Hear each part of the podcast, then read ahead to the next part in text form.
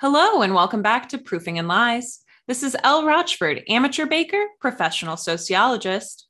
And I'm Riley Kincaid. I'm guest hosting this week. I'm a big fan of the pod, so I'm happy to be here. I'm a PhD student at Purdue University. I study gender and family, and I've known Elle for a few years. Really excited to, to be a part of the show. Thanks so much. Uh, Andrew's unavailable this week. And so I thought this would be a great time to invite a longtime listener and longtime friend, Riley Kincaid. And you actually recommended the person we interviewed today. Uh, so I'm really excited to have you guest host on this episode, especially. I'm super excited. I, I thought it'd be kind of a long shot to just sort of um, send you a name of someone who I thought had really interesting research and might be interested in um, joining the the podcast. But it turns out that she was actually able to come, and um, that's super exciting for me. I can't wait to hear the episode. So thanks. Thank you for this recommendation. So, we're talking to Sarah Kembelik. She's a PhD candidate in sociology at the University of California, Davis. And we talked to her today about abortion narratives. Um, she's done some really cool work around the way women and people who have had abortions talk about their abortions. And so that was a really cool topic. Um, and it, it comes at kind of reproductive rights and reproductive health at a at a different angle and so i thought it was great um, if you haven't listened to our episode with katrina kimport i recommend uh, that as kind of a good pairing with this one similar but very different kind of sides of of abortion. So yeah, I'm I'm really excited about this interview, but I'm also really excited about my ice cream maker. Oh yes. So this week I made mint Oreo ice cream. I am obsessed with my ice cream maker. I recommend that for Christmas gifts if you're looking for someone who likes to bake. Uh, ice cream makers are an incredible gift. Mm, so is it like a standing a standing apparatus or is it um like describe this machine? Yeah, so I I want to say it's a KitchenAid product, but it's like this very cute red thing. So it's got a base that just has one switch. It's either on or off, which is very nice. Like it's very simple. And then there is kind of a curved paddle that fits into a metal bowl. And the metal bowl you just keep in your freezer whenever you're not using it you have to you can't cheat on on the freezing of the bowl the bowl needs to be frozen solid so usually like overnight or 12 hours straight for uh, the bowl but the bowl slots onto the base and then the little paddle slots into the bowl and then a little clear uh, case goes over top the whole thing so it's a cool little machine. The paddle doesn't rotate. It's actually the bowl that rotates and the paddle stays still and it'll scrape along the sides. I've done probably 15 different flavors of ice cream at this point.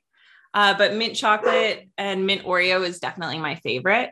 So I will post some pictures to our Instagram, which is at Proofing and Lies on Instagram, and to our Twitter, which is at Proofing capital L uh, on Twitter. I find the trick is to add the Oreos uh, while it's kind of at the soft serve uh, phase and then uh, freeze it solid for about an hour and then top it with more Oreos. So that way you get kind of all the Oreo goodness like soaking into the ice cream.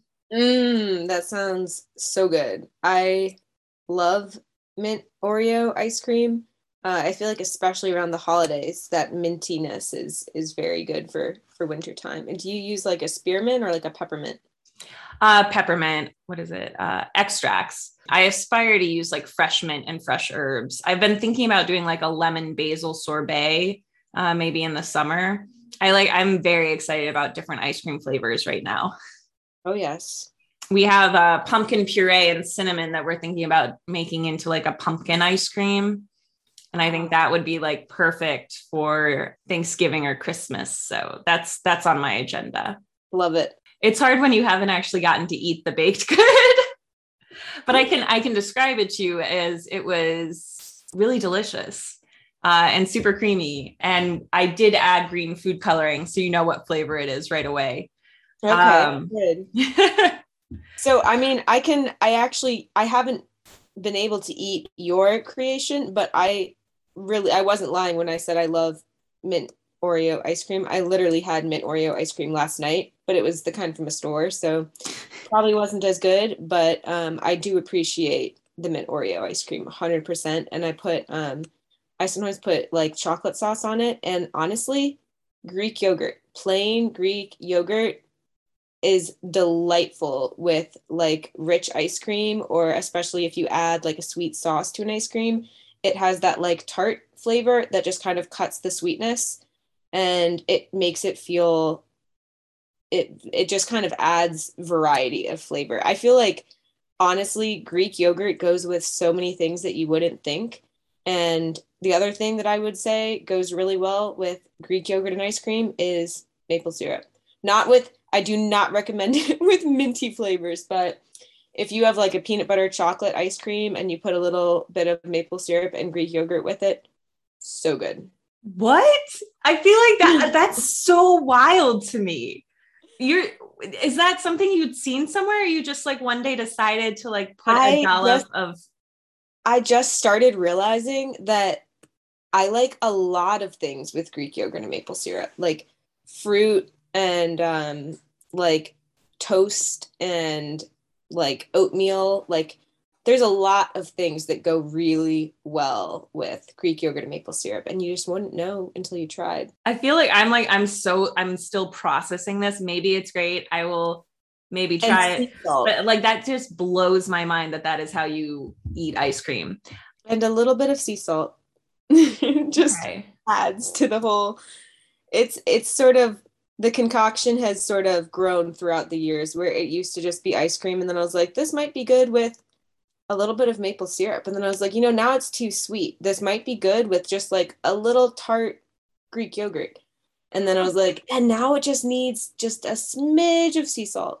And now I think I've really perfected it. This is so fast. So, listeners, please let us know if you try this or if this is a way that you I I struggle to believe this is like a common way that people eat ice cream, but I can like I can see it because I do um, smoothies in the morning and I do like a chocolate peanut butter smoothie with Greek yogurt. So, like, I understand how all the flavors would go together. But, like, this is perhaps the wildest thing that has ever been said on this podcast. And I want to make sure I really honor that. Mm. I'm glad I could come here and, and just blow your mind. like, there's like, like, I, I think I, I get it. But I also like it never in a million years would have occurred to me to try that. Well, now you have something new to try. All right. Well, I'm going to go try that.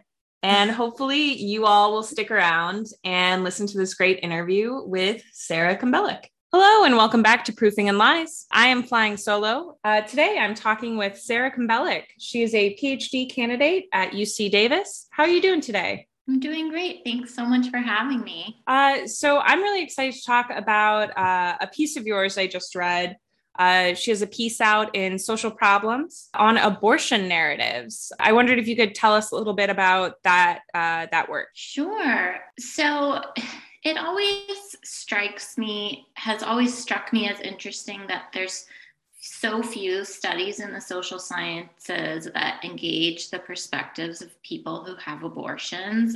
I feel like there's mountains of scholarship about abortion, including, you know, policy. There have been ethnographies of abortion activists, and there's, you know, some work that has been done about abortion providers, but abortion is a really common life experience um, and yet there's not much written about it as a as an experience so i've always been interested in abortion stories and i knew that i wanted to write something about these um, stories in a more sort of systematic way. Um, and I found this wonderful website um, called My Abortion, My Life. And I encourage your listeners to check it out. That is sort of just an archive and repository of hundreds of abortion stories. And anyone can submit their story can you know write their story about whatever aspect of their abortion that they want to write about and submit it to the website and and it's just there and they're they're all, they're mostly anonymous although some people do um, include their names and and you know you can you can search by theme and i think you can search by keyword, um, or you could just do what I did, which was just start reading all of them.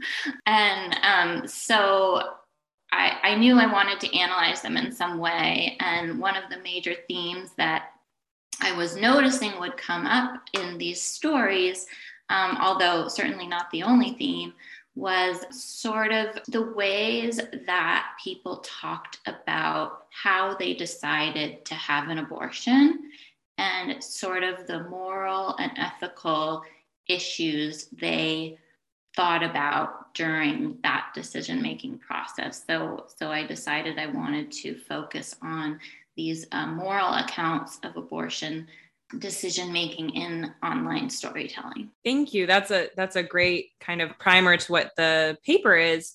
And what struck me as really interesting this is kind of a misinformation podcast. I would I would describe it that way. And kind of the dominant public discourse is about, you know, bodily autonomy. But what you find in in your paper, what you discuss is that's not really the the dominant narrative in these personal stories.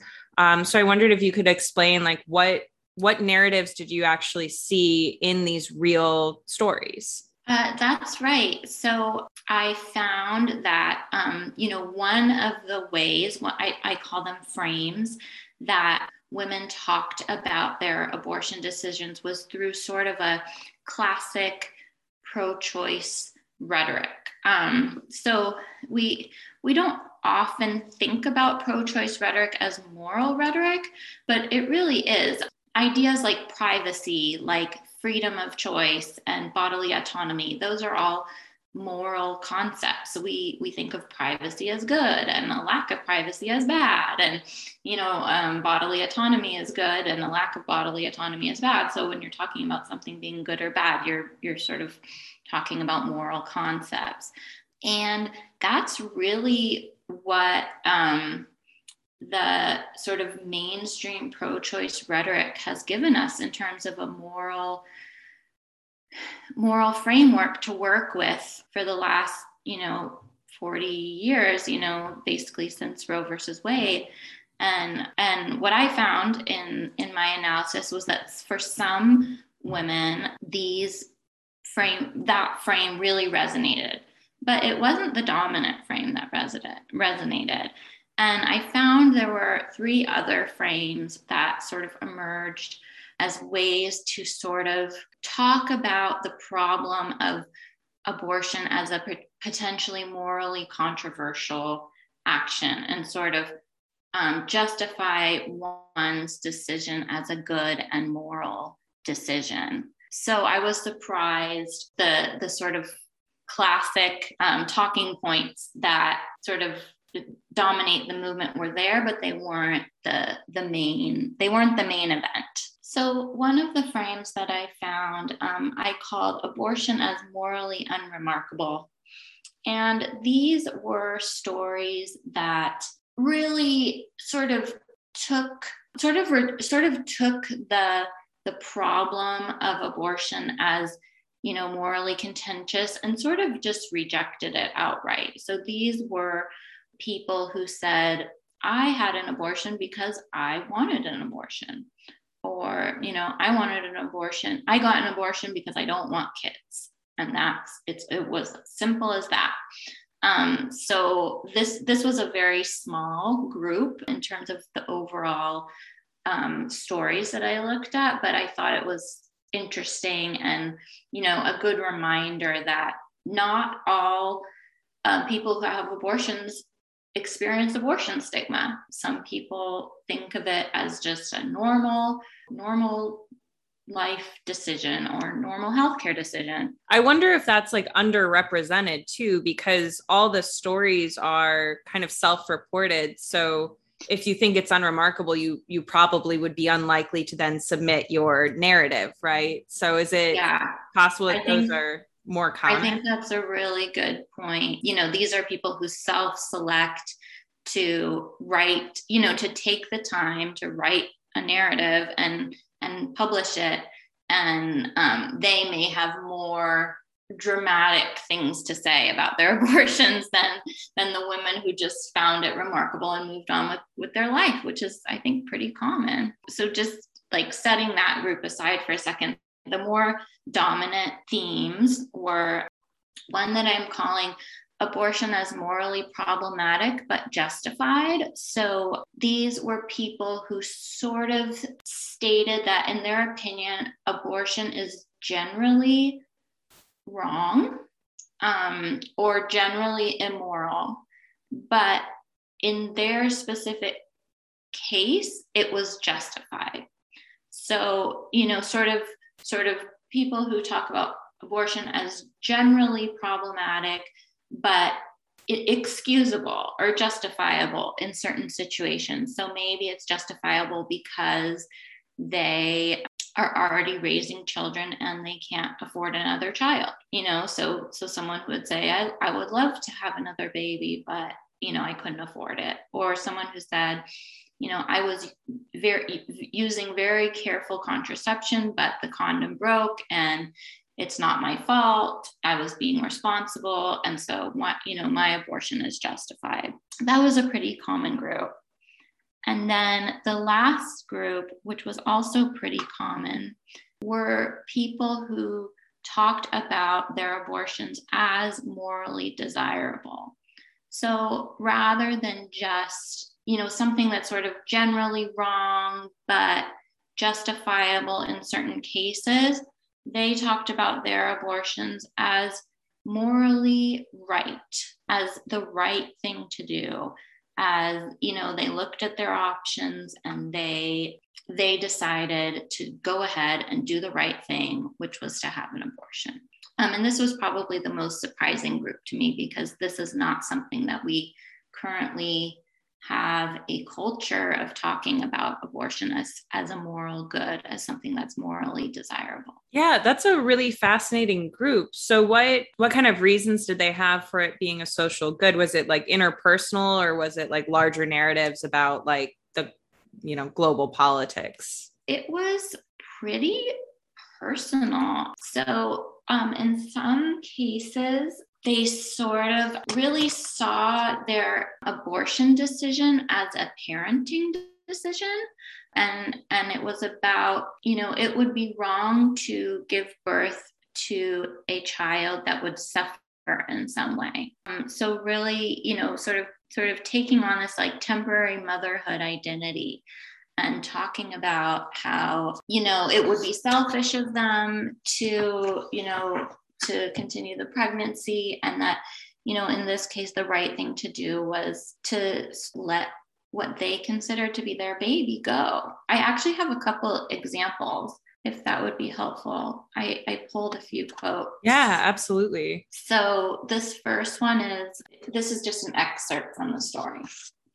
She says i do have my regrets at times but i look at it as right now my baby would be suffering because of me no child should suffer.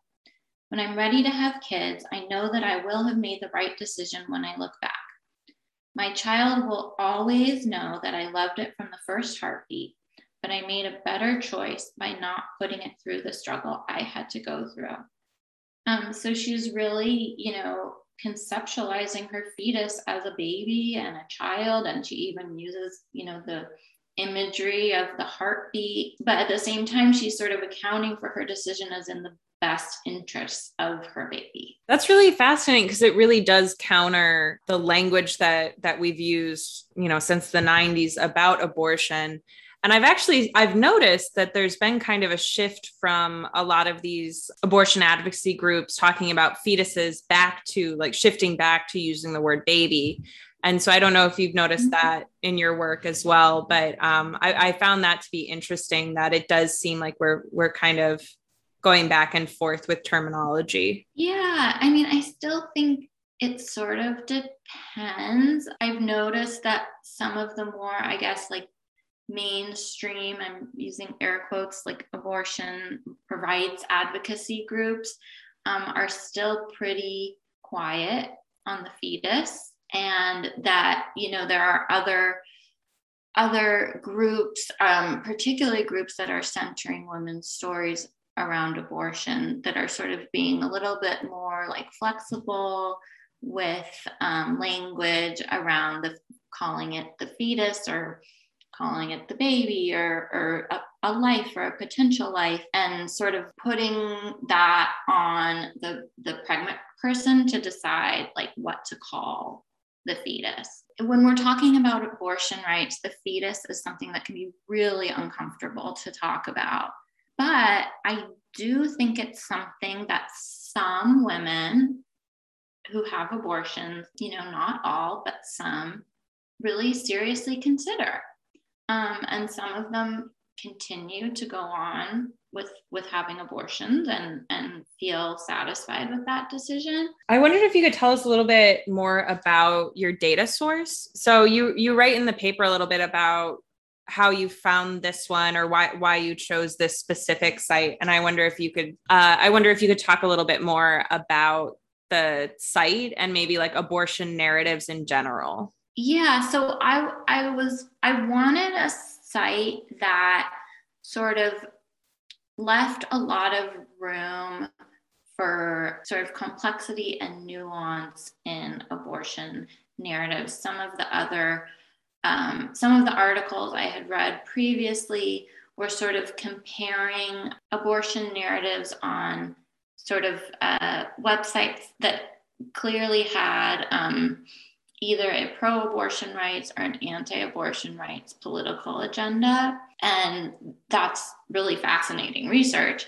But I was looking for something that was just a little bit more open ended. And um, that was what sort of turned me on to this website. Um, and that's not to say, I mean, this the the website is run by a pro-choice organization. It's not completely neutral, but you know, part of their mission is sort of to expand um, the scope of sort of what is an acceptable abortion narrative um, and sort of you know not be a little bit more flexible in terms of going into like a gray area in terms of abortion. And I think that that is reflective of how a lot of people a lot of people think about abortion. They, a lot of people think about it as a gray area, including people who are very supportive of, you know, the legal right to have abortion and very supportive of abortion access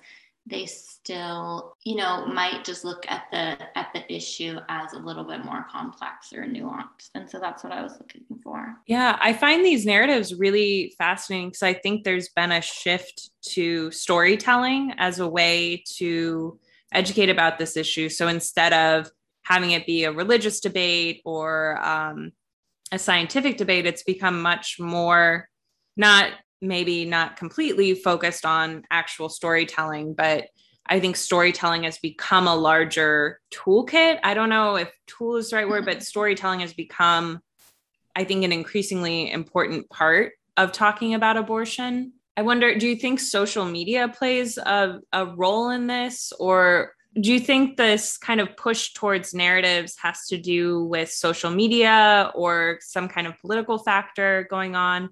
because it seems like abortion narratives have become increasingly common. Yeah, I, I mean, it's a good question. I don't know exactly why. I think I think social media definitely plays a larger role in that. You know, we've sort of have this whole confessional culture around social media now and people are much more comfortable sharing at least you know a version of themselves um, online with the public than than they were. I mean, it's even like a few years ago.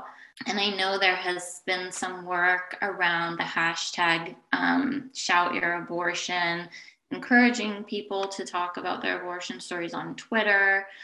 And so I think some of it follows sort of like the natural path of digital culture. And then there have also been some really, you know, purposive individuals and organizations that really like see this as as a tool, see this as a as a very important tool in the advocacy toolkit.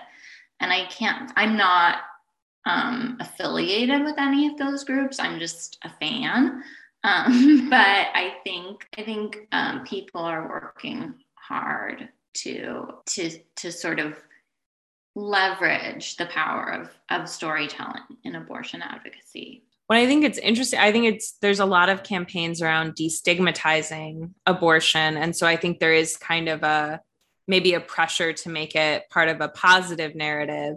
And so I think this specific site that you get your data is really fascinating because it is open to more negative experiences, but still focusing on like scientifically accurate narratives. Yeah, right. So I think there are some limits to what the site would publish in terms of just, you know, blanket freedom of speech. And I think scientific inaccuracies would be one of those areas that I, I doubt they would publish um, a narrative that had, you know, that that were just inaccurate um, medically or psychologically or otherwise. Yeah, I always I, I find it very interesting. I grew up in a, a Catholic community and went to Catholic school, and the dominant narrative about abortion was that it will drive you slowly insane. And we had to watch actually a horror movie about a woman who's like driven mad by abortion. So it, it was very bizarre. So it is really refreshing to see a huge diversity of narratives from, you know, you know, it didn't faze me at all to it was really important to me and my family. Uh, so thank you for your work. This is, you know, great work. It's a great paper. I encourage my listeners to to look you up. Oh, no problem. I could talk about this stuff all day, every day one thing actually that um, you just mentioned about sort of growing up Catholic is um, there's also an interesting theme of religion and specifically Christianity that came up in my analysis. And it was quite unexpected. I think we, when we think about abortion and Christianity, I think we think of them as very much in conflict um, and that you know if somebody is you know bringing religion into their ethical decision making about abortion then it is either convincing them not to have the abortion or making them feel some kind of guilt or shame. Um, and there was this really interesting group that talked about religion as something that was really helpful in terms of clarifying their decision to to have the abortion and also present their abortion as a moral good. So sort of people who talked about you know i i i prayed about my abortion you know i decided to send my baby to be with god and I think that's a better place for them. And therefore, I'm at peace with my decision. And like, there was a lot of like theological sort of imagery that came up and th- things that came up in a way that, that I found to be really surprising. And I mean, the title of my paper is My Baby Went Straight to Heaven. So that's somebody who, you know, was talking about you know she she was catholic and she had to make up an elaborate miscarriage story to her friends because she didn't want them to judge them but she didn't have any regrets. She felt her like her baby went to heaven and she knows that god sees her and and loves her.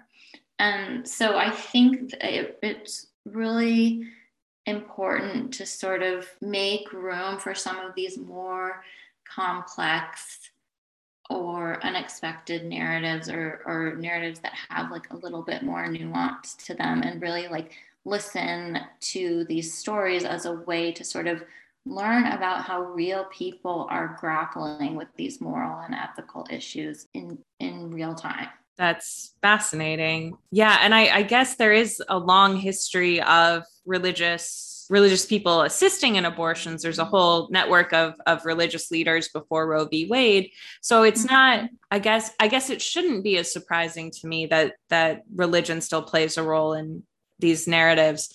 But it is always really interesting because the the public discourse is so that Christianity and, and abortion are, are just absolutely antithetical. So it's interesting to see these connections. So you had mentioned off off uh, podcast, you had mentioned that you're working on another project related to abortion narratives. And I wondered if you wanted to talk uh, at all about that project. Sure. So, um, right now, I'm working on a paper that um, continues sort of my exploration of abortion and morality, but um, I'm using a different perspective. Um, and I'm analyzing interviews that were conducted with women after they received abortions because their fetus was found to have a severe fetal anomaly.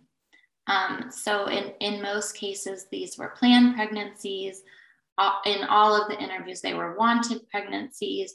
And so, I'm looking at how people with this particular type of abortion experience thinks about the morality of their the morality of abortion more generally and also the morality uh, and sort of ethical implications of their own experiences. And one of the things that I'm really interested in is whether people who have abortions in this pretty rare scenario of, of a severe fetal health issue, how do they they see themselves in terms of in, in the context of sort of a larger group of people who have abortions for quote unquote elective reasons. And you know do they does this experience make them feel more of a sort of identification with that larger group? Or do they feel like a completely separate group from from the you know the other types of people who would have an abortion?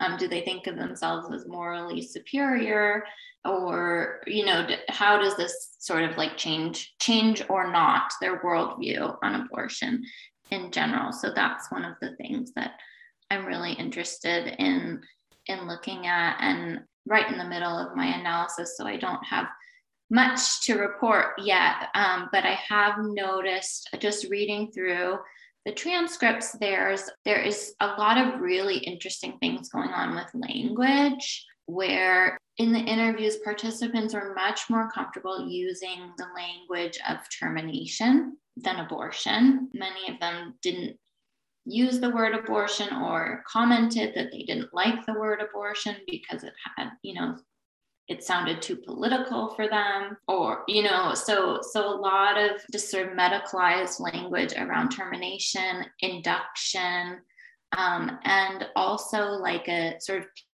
palliative care type type language like really thinking about re- really relating more to parents who who need to make end of life care decisions for small babies than than sort of an affinity with other people who have abortions. I um can only think of kind of cultural examples of of like media examples. I think Grey's Anatomy has dealt with with this topic before because I've always heard it kind of discussed separately, you know, the as termination and not as abortion. So it's really interesting to see that reflected, even though it's similar procedures or sometimes the same procedure.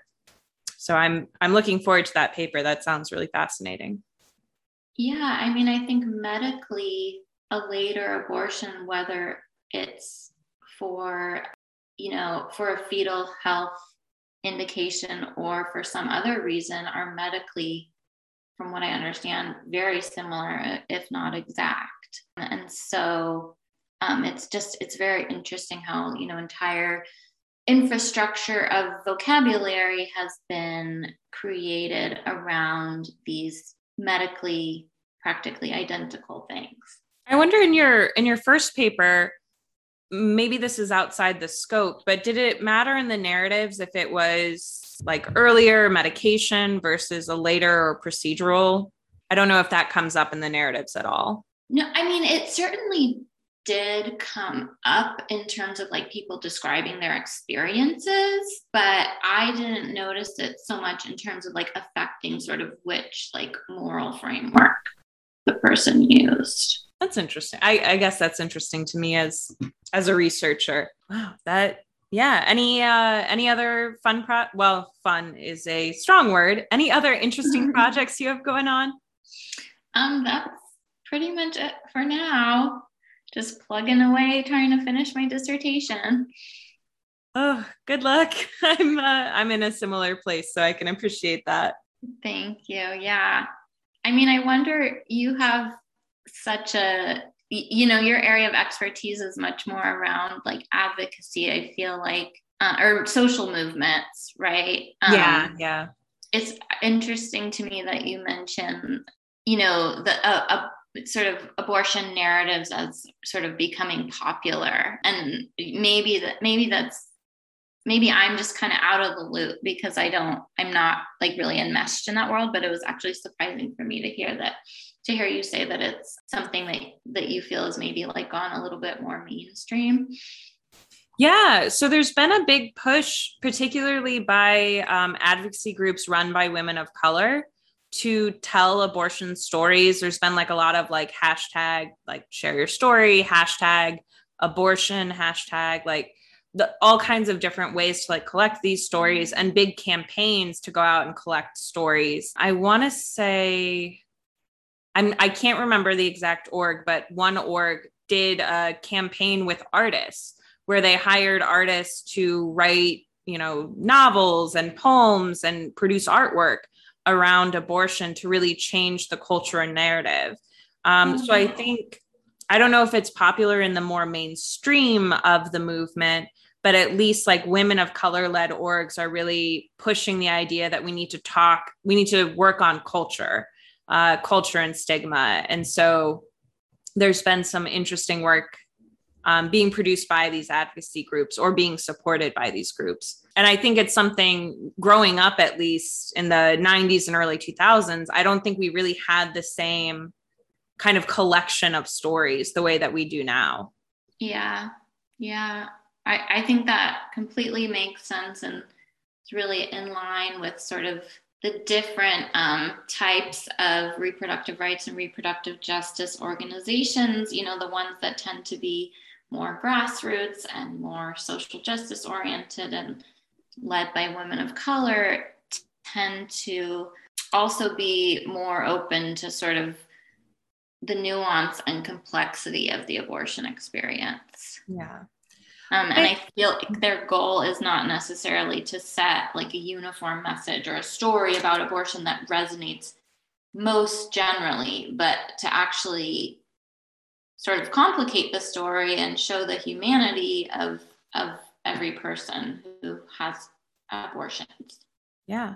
Well, and I think it's also an effort to correct the the public imagination of who's getting abortions because so much of the the narrative is about young white teens right. and that's just not who's who's getting abortions right it's pre- predominantly people who already have children and uh, you know it's a lot of like economic hardship. So i think part of the narrative is just to point out that there's no one type of person getting abortion but even if there was one type it wouldn't be the type that we're imagining. Right. Totally. Yeah. But i think that that distinction of talking about abortion versus termination is is really interesting because uh, i think that i don't know that that's just such a significant shift in language. That's really fascinating to me i'd love to come back and talk about it when i have more to say yeah absolutely well we will be keeping our eyes out for that paper where can people find uh, find your work that's a good question you can find my recent article in Social Problems Journal. Um, I believe it's the August 2021 issue. And you can find me on Twitter at, at my name, Sarah Kumbelik. And you can also find me on the UC Davis Sociology Department webpage. Awesome. Thank you so much.